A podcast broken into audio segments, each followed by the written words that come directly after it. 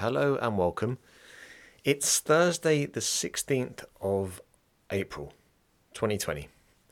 And last month, Stu Girling was supposed to be here for his teacher training at Greystones Yoga Studio.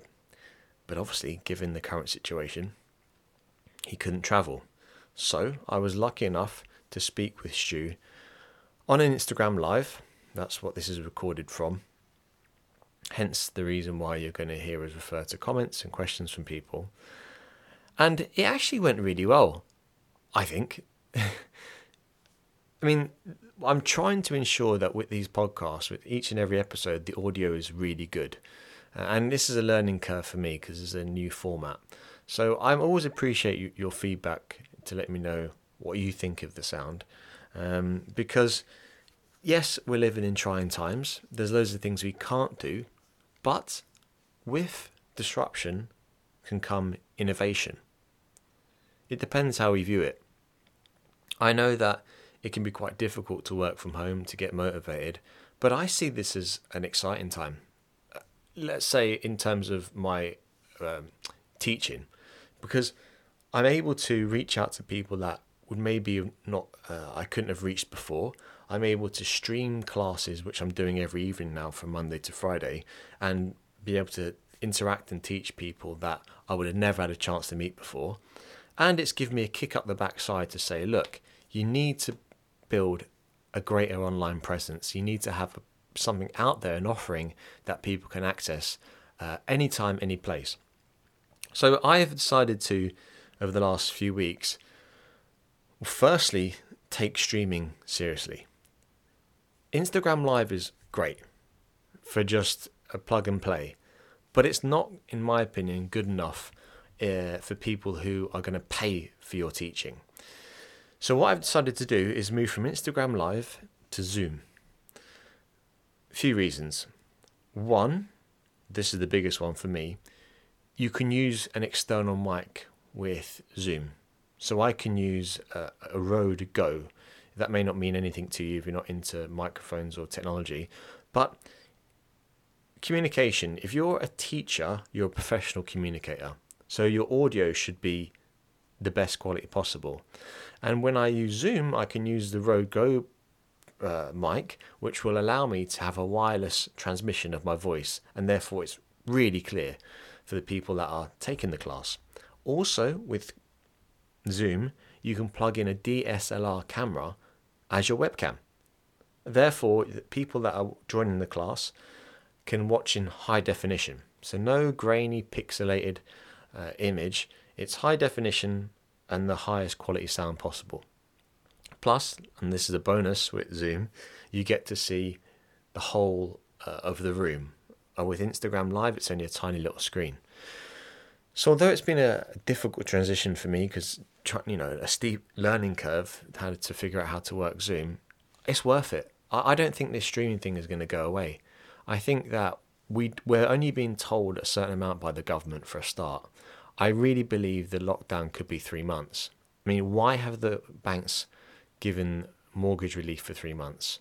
There's they knew something that we didn't, and I think the government, in order for us to not go crazy, has introduced this lockdown in little uh, week intervals, so that we think, oh, it's nothing, nothing too overwhelming.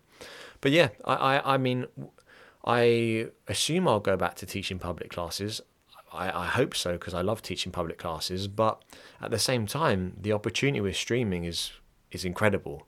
Uh, if you're a yoga teacher and you think that it sounds a bit overwhelming, I mean, without sounding very harsh, there's no substitute for hard work. Uh, I'm I'm obsessed with with uh, with this, with with trying to develop my teaching skills, and I'm sure uh, uh, a lot of people are, but sometimes the, the barrier in terms of the technology can put them off. Um, if any, if you have any questions about the technology, I'm happy to answer them because uh, I've been through the learning curve and if I can save you that time, I'd be happy to do that.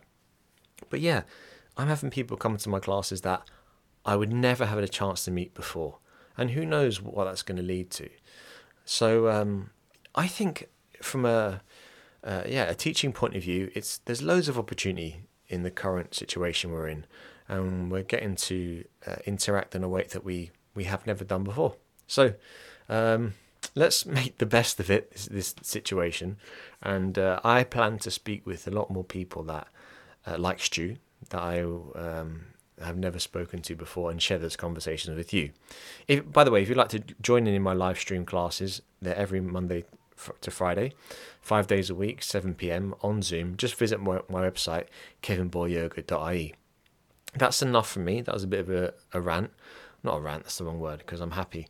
That was a bit of a spiel.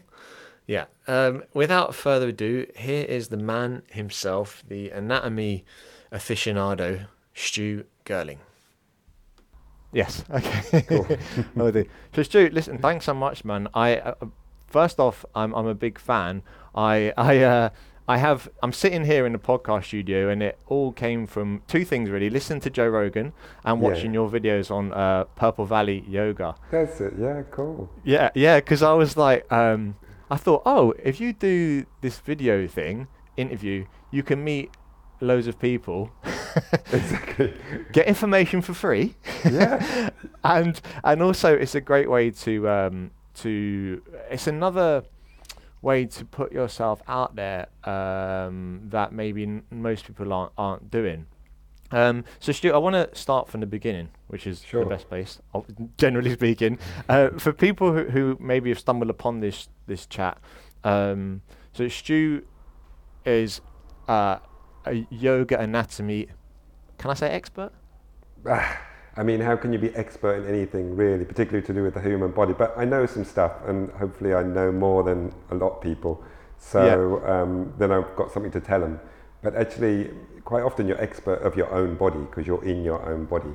It's just yeah. a way of thinking, really. If so, if you can just sort of adjust your thinking, then actually it's better than anything anybody else can tell you. So mm-hmm. what I try and do is, is take the boring out of anatomy because it can be a tremendously dull subject in the wrong hands. So I just mm. try and make it applicable to yoga, which is what we're interested in. Being a yoga practitioner myself, I couldn't care less, you know, about how anatomy influences anything else at all, really, apart from the yoga practice. So um, that's what I try and do. I just try and make it really applicable, easy to follow, take away as much sciencey stuff uh, as we can, and the language so that at least we can understand, you know, what it is we need to do with the body. Yeah. And is it still that Ashtanga is your main love in the yoga world? Yeah, it is. Yeah, I, uh, we stumbled onto Ashtanga really. We, we didn't set out to choose a particular style of yoga. We, we just started yoga because we were into all sorts of exercise and it just happened that we were in somewhere that actually had power yoga, first of all. And then the next place we went had Ashtanga, but we didn't actually know it was Ashtanga. To us, it was just yoga. So mm. we started it, and then we were there like two months or so, something like that. And and then we found out, oh, this is Ashtanga. But because they provided us with the framework for a self practice, then um, it gave us something to use all the time. So and then. I've tried a few other things, but to be honest, you know, once you fall in love with something, that's it. You know, it, you you don't want the the other stuff. It either seemed like I tried Iyengar and it seemed all too long-winded and slow and and disjointed. And I, and sorry about this for anybody else that does any other styles, but I'm sure you you like your style the same way as I like my style. So it's um, it wasn't because the that style of yoga, Ashtanga, is not particularly known for its sort of alignment or anatomy or even particularly good care of the body, really. So it wasn't that that drew me to it. It just happened to be quite dynamic and fun and challenging. Uh, and so that's what drew me into the style of yoga. And then I just try and stick the filter of anatomy thinking on top of the existing framework, really. What this is a, a quite a big question, but what are your thoughts on alignment? Well, um, I think we are always placing our body in three dimensional space in some way. Whether we think about it or not, we, we are either moving in patterns and placing our body in the same way every time because our body just moves there, or we are providing some conscious thought to how we're placing our body. So, in ways, that is some form of alignment. Now, we've chosen what my my particular view is that each style has their own sort of blueprint for a posture. Iyengar will say you should do it this way. Stenger said no, you don't. It's much shorter stance or whatever. You do it this way. Uh, Vinyasa flow will say, well, actually, we like a bit of this, bit of that, or whatever. So everybody has their idea how you should do it. From my point of view, all that does is it changes the emphasis of how it works the body. Yeah. So nothing is wrong, apart from the times when you're putting your body within risk. Yeah. So Yeah. if if you're placing your body in such a way that actually that will be detrimental to your body, then that's not good.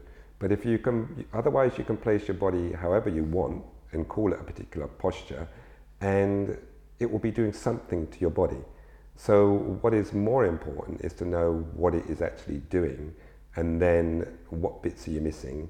Are you always doing the same sort of things? So I think alignment provides Uh, the, the traditional sort of you should do it like this type of alignment is useful because it tells us sometimes why we can't do it.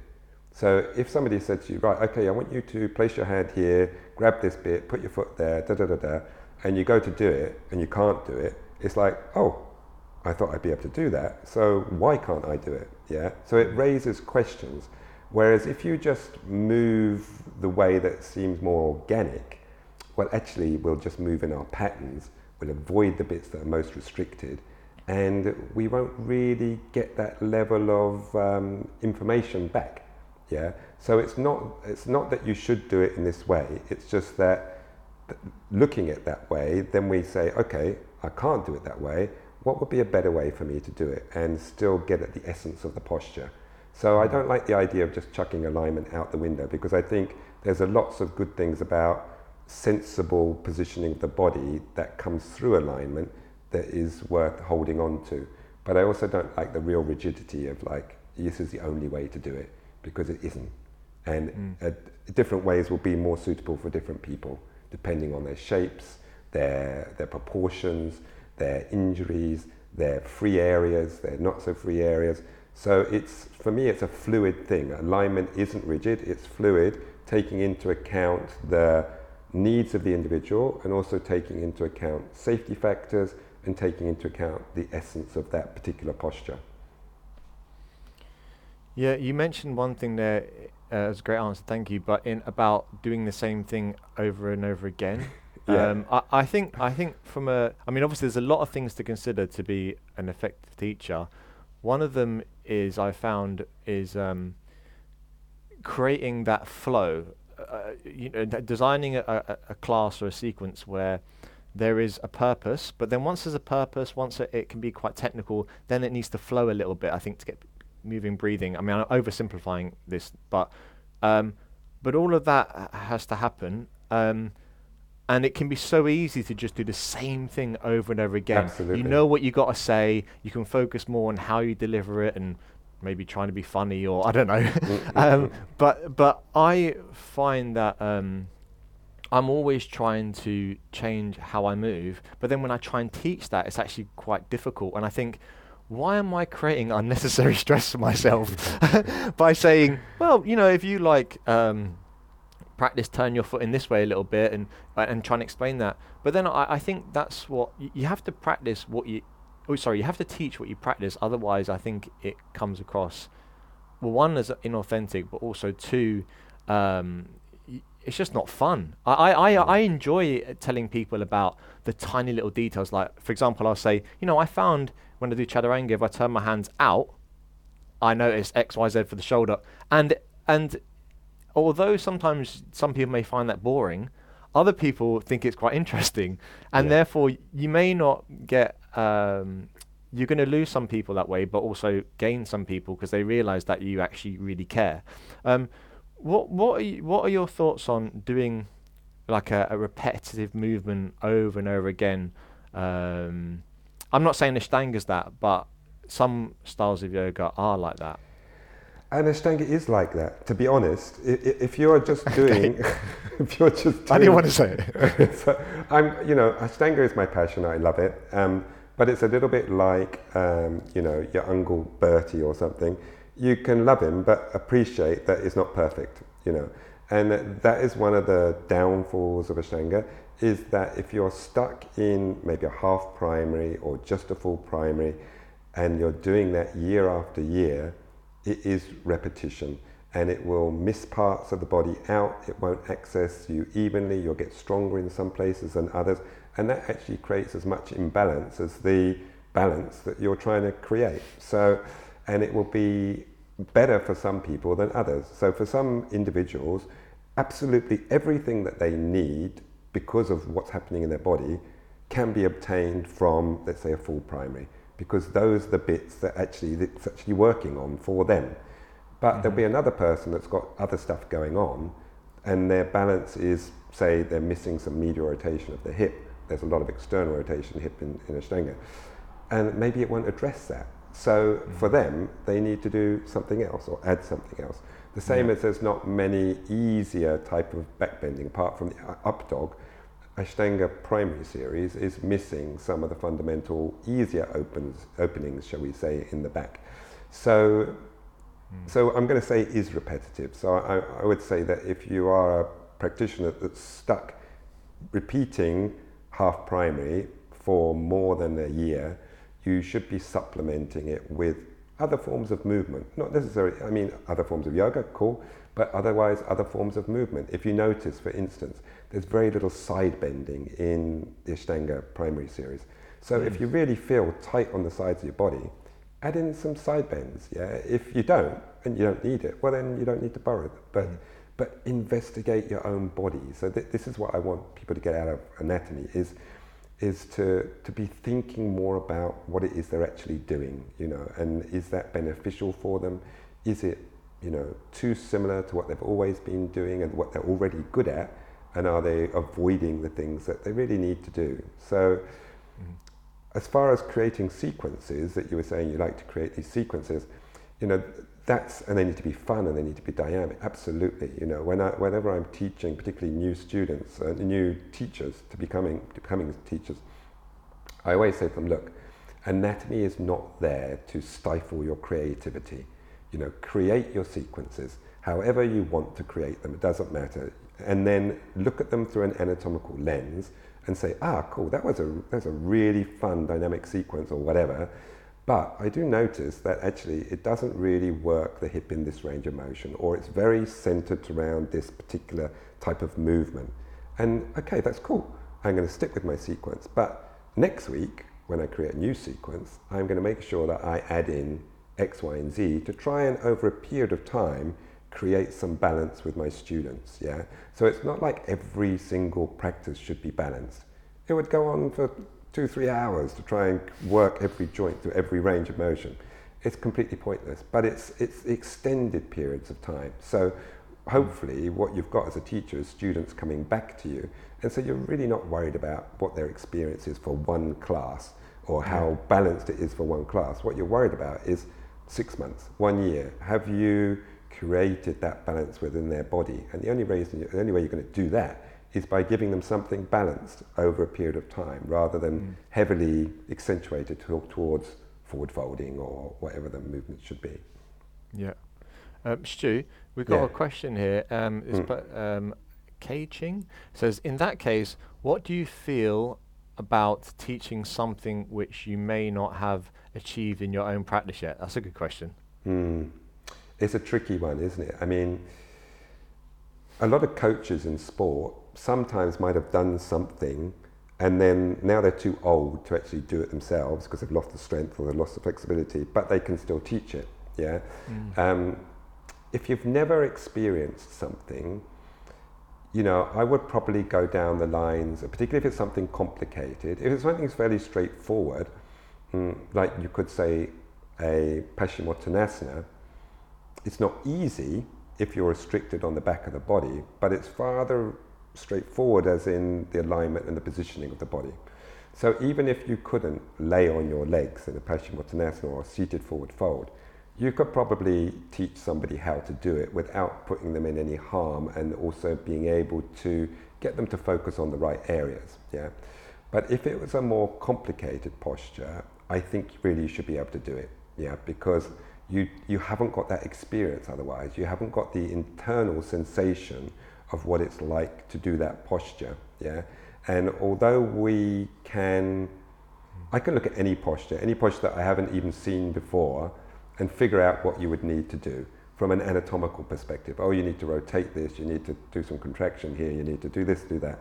And I, sh- I could be able to create that shape, but my experience in it is not the same.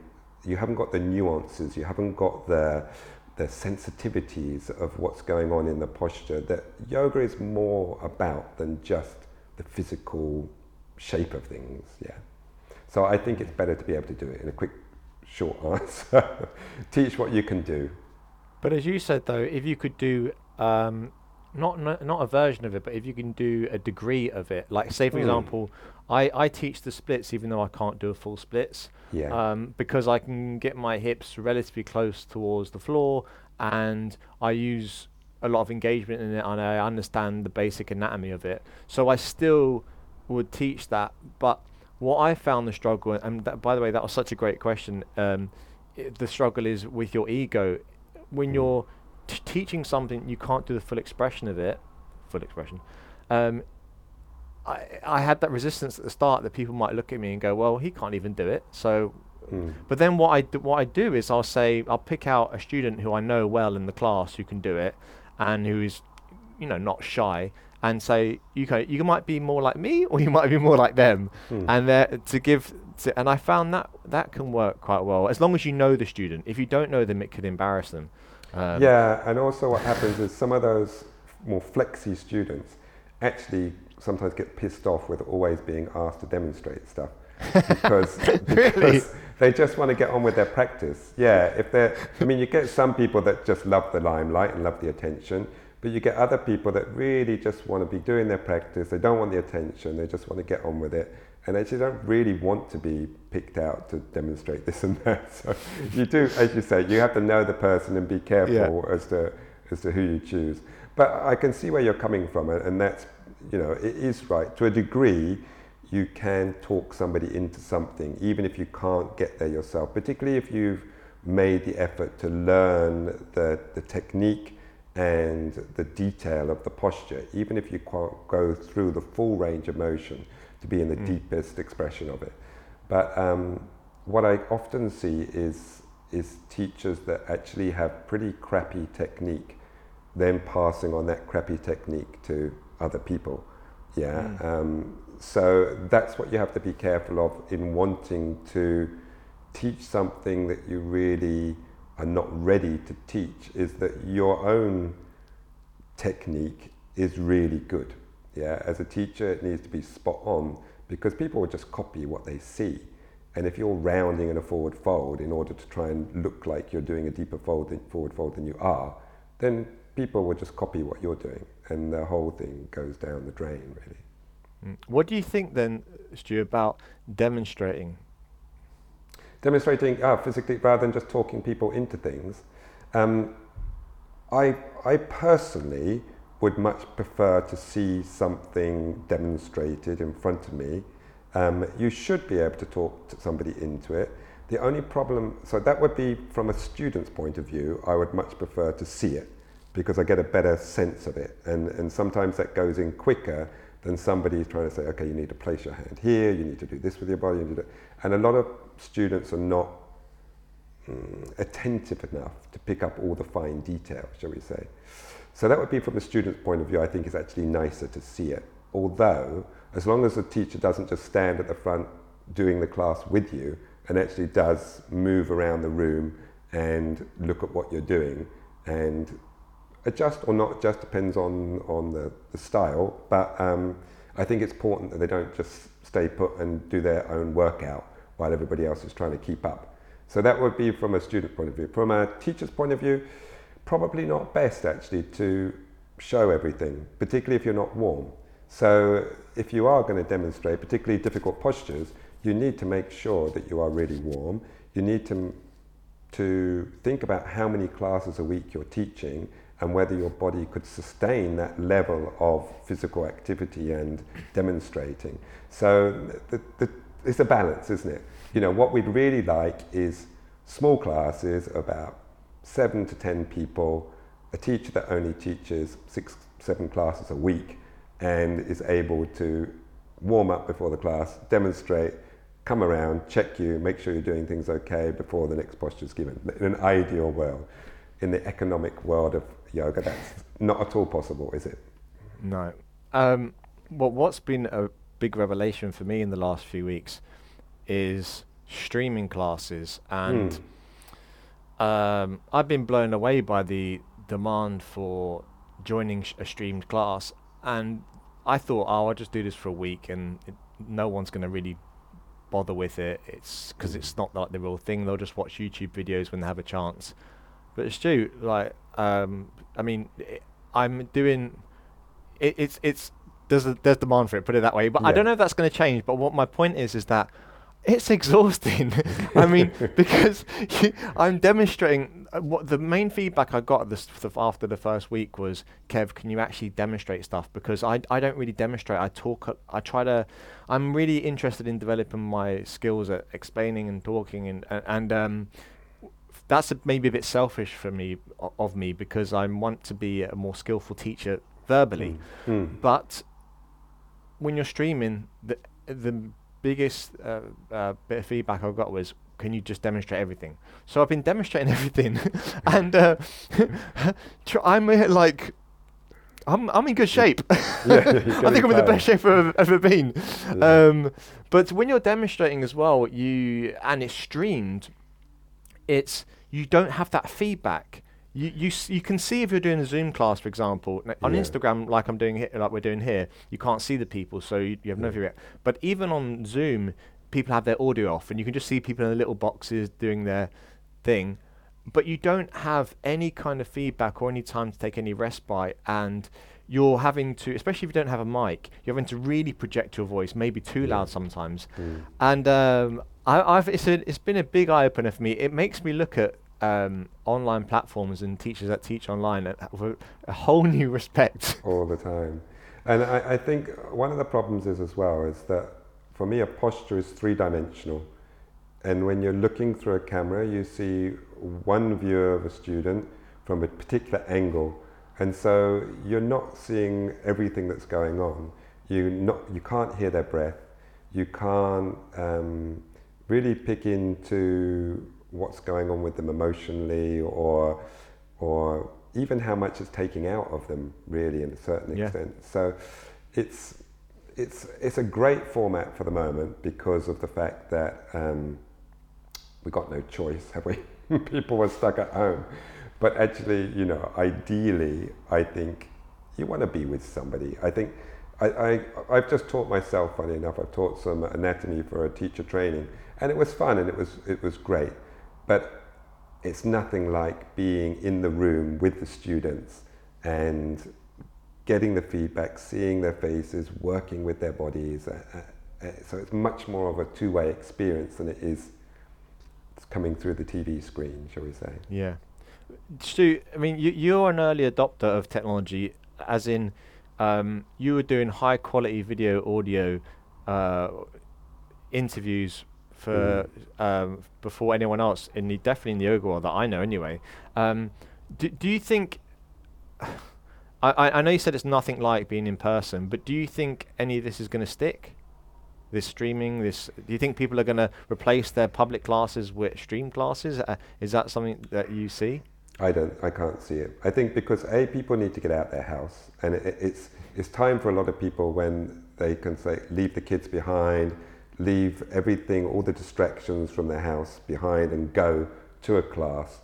Have, I mean, also I come from a Ashtanga background, so we're used to physical adjustments. I, I know the climate is changing as far as how those adjustments could be done, um, but that physical input I think is quite a lot, is quite important for, for a lot of practitioners. Some people don't like it at all, but I've always liked um, being adjusted not necessarily forcefully, but just even somebody just placing their hand on you, suddenly, you know, your shoulders can drop and relax. It's like, oh my God, I didn't realize I was like so tense, yeah, or, or whatever.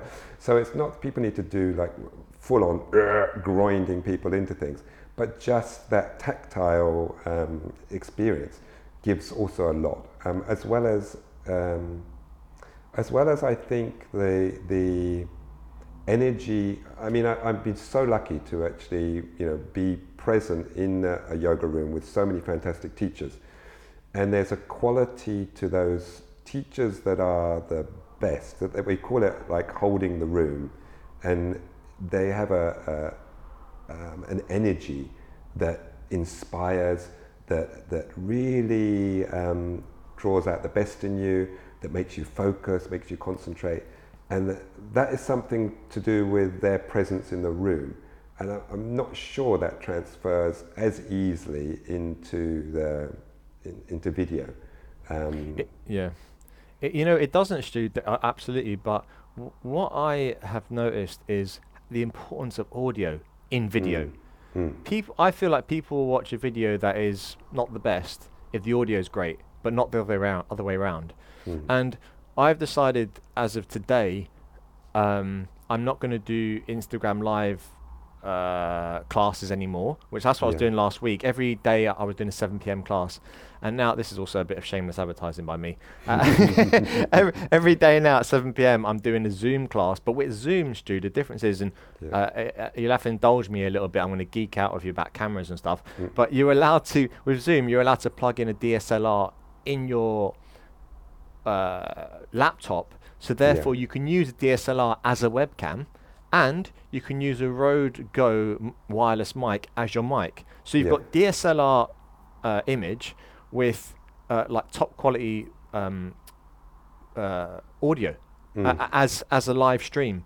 So although that's not um, no not as good as the real thing, uh, for me it's like the best you can do with streaming. And another thing I try to do a lot is actually see the way I'm looking at you now. I'm looking at mm. you on the screen, but if mm. I was to do this yeah. instead, so when I'm speaking on my, my Zoom classes or Instagram classes, I actually look at the at the the, the lens itself, and I'm a, I'm the amount of people that will do Instagram stories like this. Like they'll say like, "Hey, how's yeah. it going, guys? Welcome." Yeah. Like Look at this! Look at Where's the camera. Where's The camera? Yeah, exactly. Where's exactly. The camera? so the, there, there is a skill to um, to delivering. I think video is the most powerful medium there is, um, and there is a sk- skill to it. And what I liked about your videos um, with Purple Va- Valley uh, is that you used was it a two camera or three camera setup? Quite often two or three. Yeah. Um, yeah. We did have all separate mics. So that we've got good audio. As you say, it's like vitally important. People will put up with a bit of a crappy image, but they won't put up with crappy audio because you need to hear what's going on. Um, mm. So yeah, and it was a fantastic time. I mean, I haven't been back there the last year or so because we've, we've been trying different things. Um, but it was a brilliant time because I, I think what made those videos so popular was there was no agenda. You know, we filmed them purely to get the information out. It wasn't somebody's got a book coming out or this person, you know, uh, it wasn't sound bites. I mean, some of those interviews went on for like an hour and a half or something like that. So th- there was nothing, nobody was trying to get anything out of it. And that made it very genuine. We managed to talk at length about particular topics which maybe otherwise would have just got brushed over. And, and so it was, yeah, it was a great time. And as, like you were saying at the beginning when you were saying, okay, you've tweaked that this is a pretty cool way of, of finding out stuff for yourself as well as your. And it was the same for me. I used to be at home with my wife before a particular interview day and I'd say, anything we need to know from Laruga or anything we need to know from Kino, because I'll be talking to her later and Lorraine would go, oh, well, perhaps you could ask her about such and such. So it's like, yeah. why not? You know, you've got the people there, ask for yourself. And, and quite often what would happen is you'd get, I'd get emails back, ah, you ask all the right questions, exactly what I wanted to know or, or whatever. Because I was coming, you know, from a practitioner's point of view and trying to ask what made sense for most practitioners. So it was, yeah, it was a, a very fun time, very fun time. And it was, sorry, Stu, yeah. I was just going to say, a little bit like you're saying, can it replace the real thing? Well, I still get interview, uh, still get emails now from all over the world from people that saying, I haven't got a teacher, I can't practice with a teacher. These um, workshop videos and interviews are fantastic because they give me a sense of connection to the community and I'm learning so much, you know, from them. Yeah. So they definitely have a, a role to play for sure. Yeah, absolutely. Now, Stu, I want to. I don't want to be selfish and ask all the Mm. questions because someone else I said something. Something here. Uh, uh, ironically, uh, Sarah says audio went a bit wonky. Yeah, Uh, but, Mine or uh, yours? Uh, I, she said it may. Uh, I, I don't know, but she says maybe it's just on her end. Uh, do you think teachers um, who teach well in person can do the same online? Katie wants to know. I think there's a skill um, to teaching in front of a camera. I think I think people do get conscious of cameras, and and one thing I see a lot is, as you say, peering right, right, as if you've got to almost climb into their room, and, and, and you're aware that it's a camera. My advice is, you know, just treat it like a person. A camera, uh, behind that camera, particularly if it's live, are people. So you're talking to people. So don't talk to the camera, apart from, as you say, where you're looking, maybe. But but talk as if you're talking to people. Um, but it's there. There will be a skill because you don't, you, as you say, you don't see people's eyes. You don't see the feedback Im- immediately. Um, I- I've been astounded with the quality of some of the te- some of some of the teaching online is, is amazingly good, you know, and it is a, a definite skill, um, and it can. I think there's different qualities you need to be also good at teaching it in person, because in Mm. person it, it can a person can hold the room. A good teacher can hold the room and say very little, yeah, um, because their presence is so strong. I, I- know a teacher that's just sort of almost sat in the corner and done very much. That does sort of irritate me a bit, but you know, I could I could still sense they were there, um, but you couldn't really do that live because people were like, well, what the fuck, what's going on, you know? Mm. so It's almost like when you do video, you have to be uh, the ultra version of you. You have to Mm. be, have all the bells and whistles because you, as you say, Stu, you, you lack that. Um, you can't pick up on the energy, so therefore you have to Mm. really get it across a bit more. mm, Um, and uh, and actually, I want I want, I want to go back to something though. I do I do love to about video, but you mentioned about uh, meeting people and how you can meet Kino, who I've met as well, had, Mm. had on the podcast and love Kino, and um, and how you can get information off them. n- sorry, not get information off them. That sounds terrible. you can you basically can, that uh, was what it was coming down to, really. yeah, but what what I've realised is, um, in order to flourish in as a self-employed yoga teacher, you Mm. need to collaborate. You need to have partnerships. You can't do it all on your own. You Mm. can't. Uh, well, you can do so much on your own, but the best things that have happened to me have happened through collaborating with of people like, for example, Jenny Keane, who's I don't think is watching this, but like, um, and what I realised, say with Jenny, for example, we we had this chemistry and we complement each other. We offer two different things, and now you know we're going to be doing teacher training together, and it all started from a po- from a podcast, Mm. from just a, from a chat. We've Mm. done um, a, we've done live podcasts together as well, and that um that is something from a. I know talking about business in yoga is not very um, tasteful because people Yeah. think, oh, you know, you shouldn't talk about money and, and, and trying to be successful. But if you love doing what you're doing, which I, I Stu, I love doing this. Like this is the Mm. first time in my life I've actually feel like I've added some value to something, um, and so I want to do it for as long as possible yeah. and therefore but yeah i'm used to kind of doing things on my own and what i've realized is god if you actually network with people and this and this is one of the best ways to do it you can uh, offer things that you could never do on on, on your own um, but um that was my point full full stop I just sort of nodded off there for a bit, to be honest. sorry, Stu. Sorry, Stu. Um, but um, have you, so you have you moved away then from Purple Valley? That's like you're not. Yeah, I mean, we were we were living in Goa at the time, and um, hence I was able to be at Purple Valley. But then um, we had some health issues with my mum, and so it was like, well, it'd be better to be back in the UK, or at least make UK a base to then travel from to do things.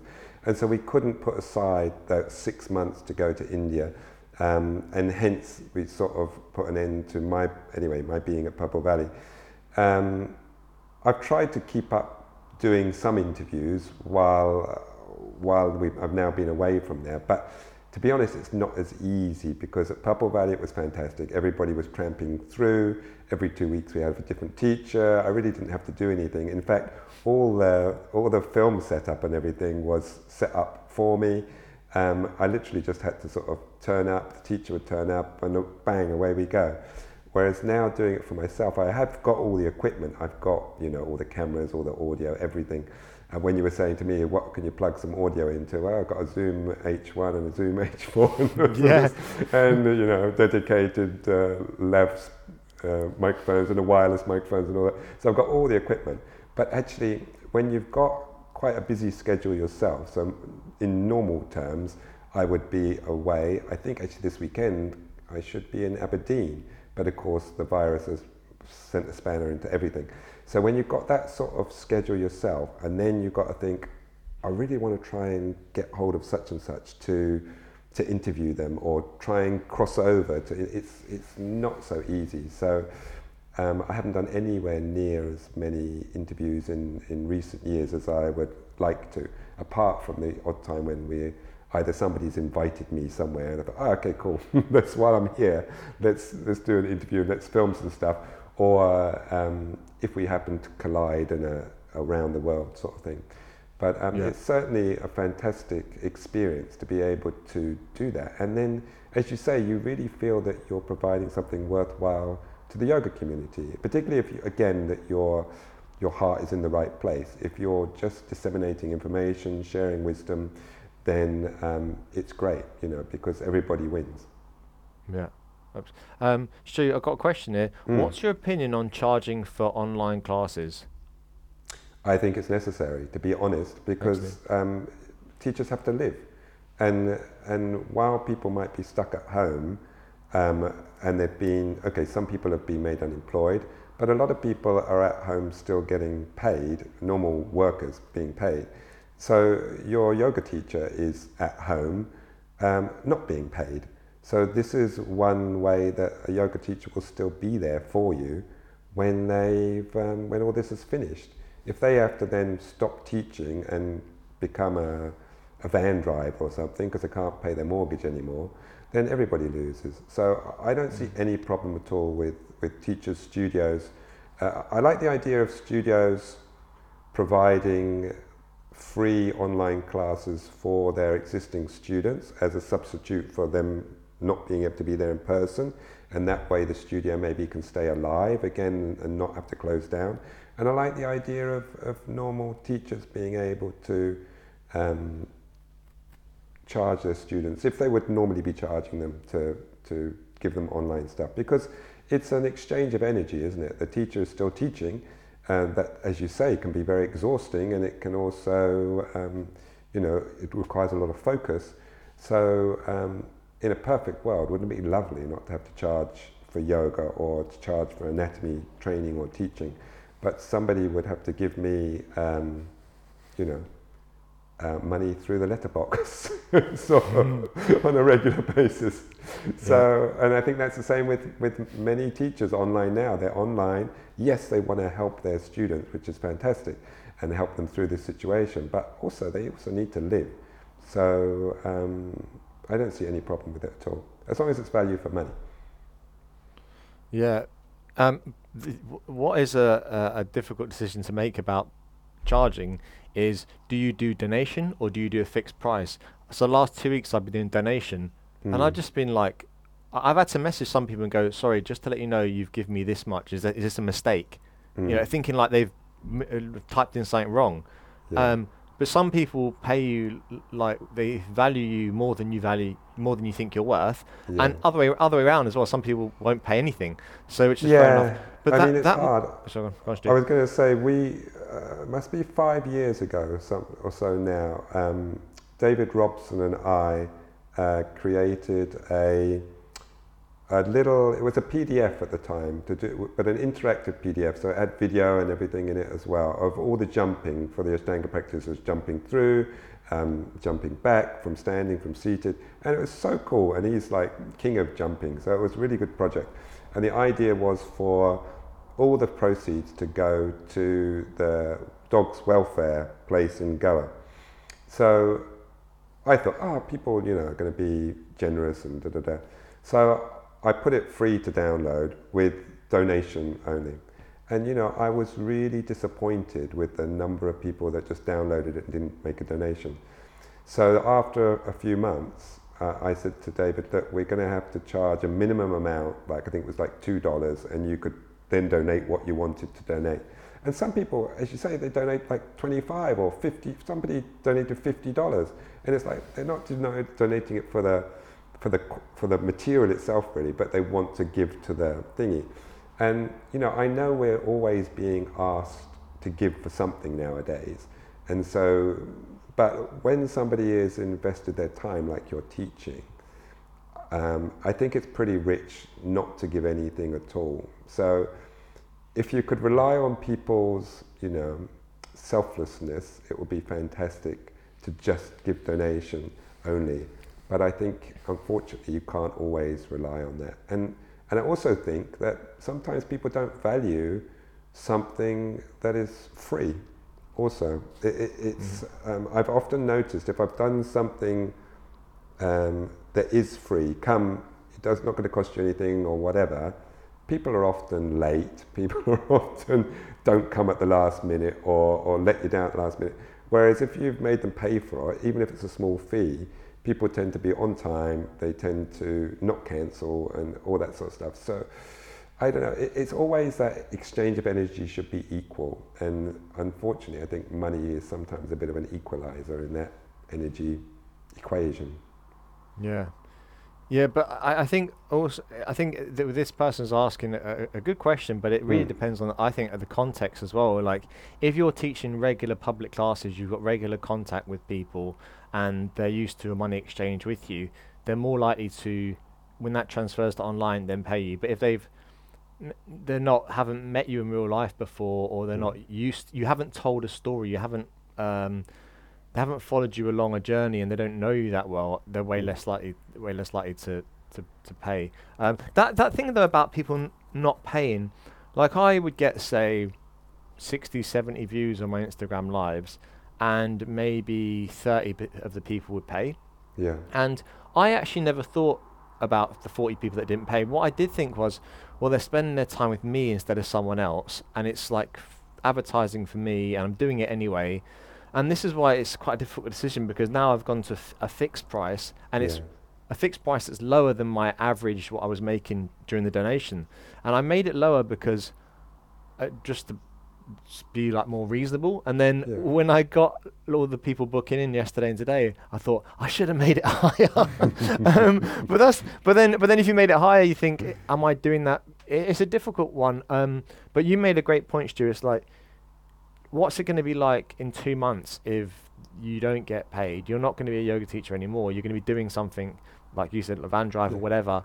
Um, and that is that is it's funny you hear the stories about people not making money, but you also don't hear the, you don't hear the stories about people that have an office job and they haven't yeah. actually been affected. And, and if anything, yeah.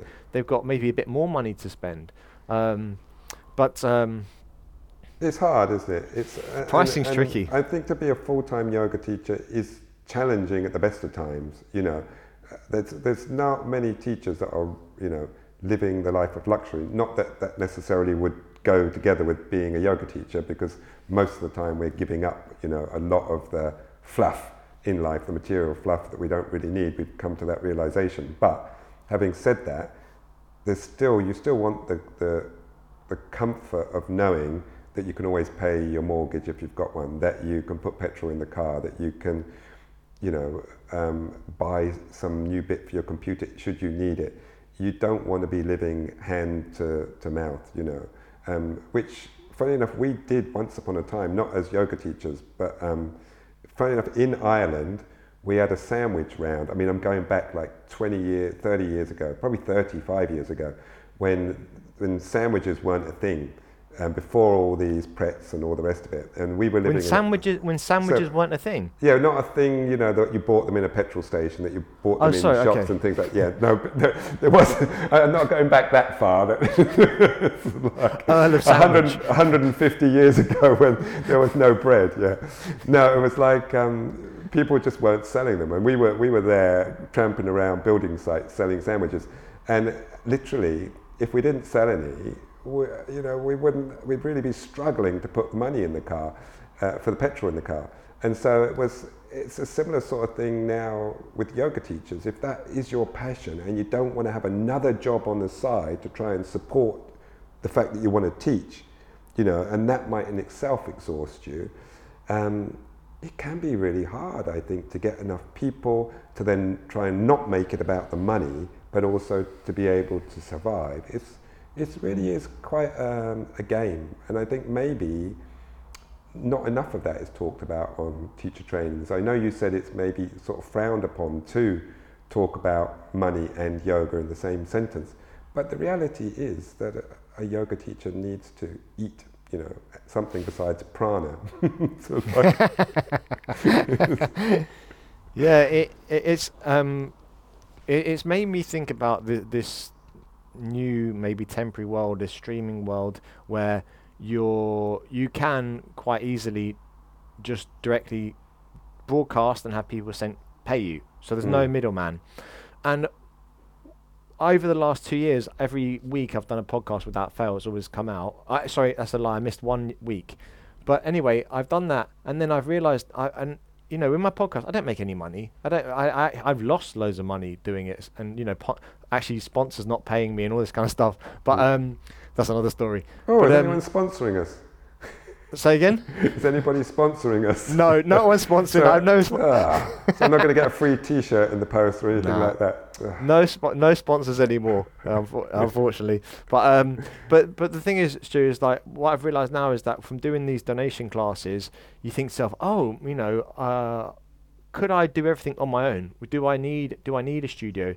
And I think that is a tempting thing to to fantasize about, but I, I, I, I believe that you know this will all come this will come to an end. Maybe it's going to be a month, maybe it's going to be three months, and I need those alliances. Like I need, I like somewhere to go and somewhere and people to work with and to collaborate with.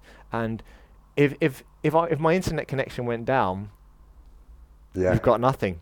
Yeah, you got. I, I had that fright. As I say, last week I was teaching and and the internet, just the, the, power from it. I mean, I, I had, um, I've got fiber broadband here installed because I needed to teach on this TT. Up until then, I was just using my mobile and it was a hotspot, which was fine.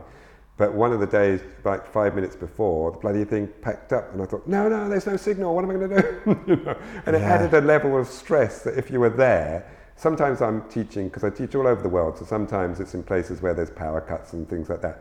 And so what? If there's a power cut, you wing it. If you, if you would normally be showing slides, you should know your material well enough that you don't really need them. They're there for, for visual stimulation. So you, you don't need anything apart from you.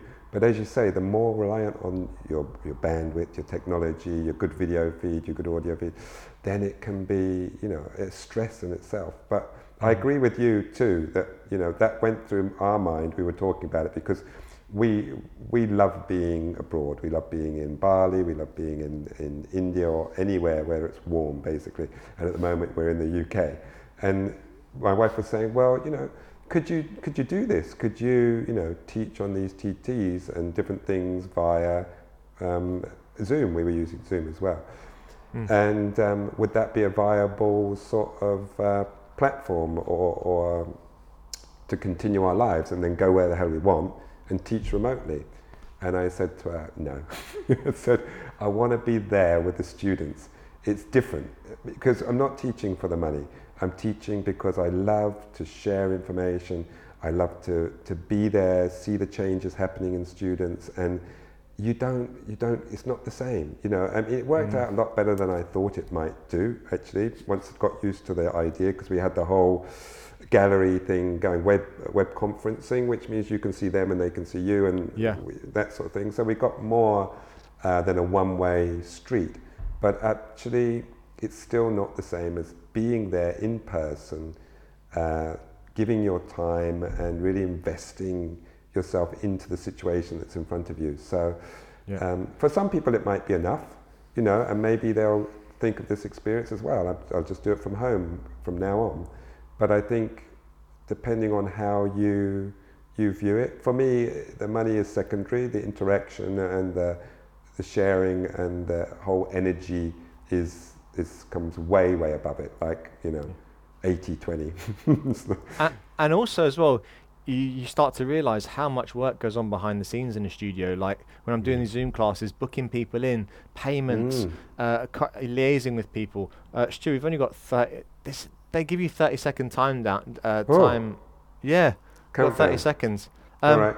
Any last I had a que- I had a, I had a question, but what I'll do is I'll message it to you, and then Mm. would you, you can maybe message the lady. Her name's Patricia. Okay. But Stu, that's it. We've just got 10 seconds. Cool. Uh, well, thanks, Kevin, for having me on uh, on your podcast or, and also this uh, live stream. And really nice talking to you. And hope uh, the, some of the viewers get something out of it.